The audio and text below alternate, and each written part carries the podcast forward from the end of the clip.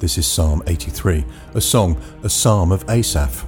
O God, do not remain silent. Do not turn a deaf ear.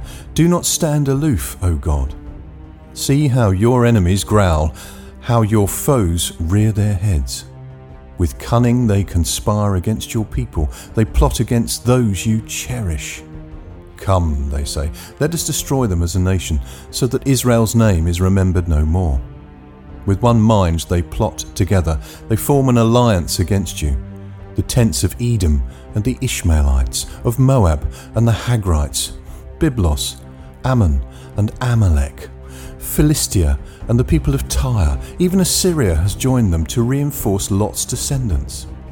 Do to them as you did to Midian, as you did to Sisera and Jabin at the river Kishon, who perished at Endor and became like dung on the ground. Make their nobles like Oreb and Zeb, all their princes like Zebah and Zalmunna, who said, Let us take possession of the pasture lands of God. Make them like tumbleweed, my God, like chaff before the wind. As fire consumes the forest, or a flame sets the mountains ablaze, so pursue them with your tempest, and terrify them with your storm.